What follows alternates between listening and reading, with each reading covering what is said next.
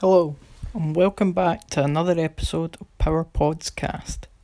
This one has been a long time coming, and I apologise for that. When we last spoke to you, we previewed Celtic's Europa League tie with Red Bull Salzburg. I actually attended the game, and the atmosphere proved to be one of the strangest I've ever encountered.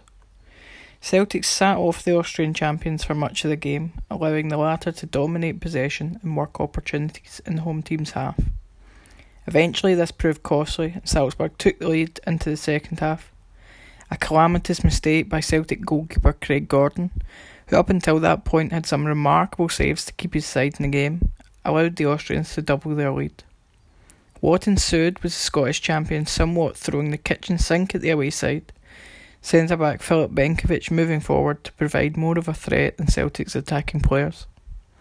With home fans pouring out of the stadium and things looking bleak, News filtered through of a Rosenborg equaliser in the group's other game. Celtic were going through, despite being 2 0 down, and as confirmation of the final whistle in Germany was announced, Celtic Park began to cheer in disbelief.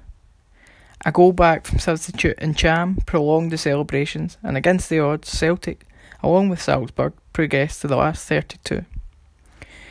The topic of European competition is where we'll remain for now, as the game of the week to look out for next Wednesday is that of Atletico Madrid and Juventus.